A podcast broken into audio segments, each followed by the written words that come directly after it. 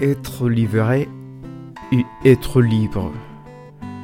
Nous connaîtrons une nouvelle liberté. Les alcooliques anonymes, page 94. La liberté pour moi, c'est être à la fois libre et libre. Je suis d'abord libéré de l'esclavage de l'alcool.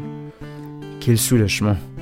Puis, je me sens progressivement libéré de la peur. La peur des gens, de l'insécurité économique, de l'engagement, de l'échec, du rejet.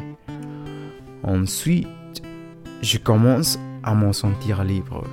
Je suis libre de choisir d'être abstinent aujourd'hui, libre d'être moi-même, libre d'exprimer mon opinion, d'avoir l'esprit en paix, d'aimer et d'être aimé, libre de grandir spirituellement.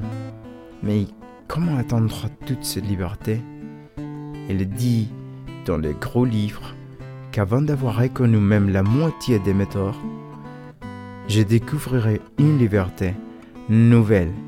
Il ne s'agit pas de l'ancienne liberté de faire ce qui me plaisait, sans regard pour les autres, mais de cette nouvelle liberté qui me permet de vivre pleinement ma vie. Quelle joie d'être libéré et d'être libre.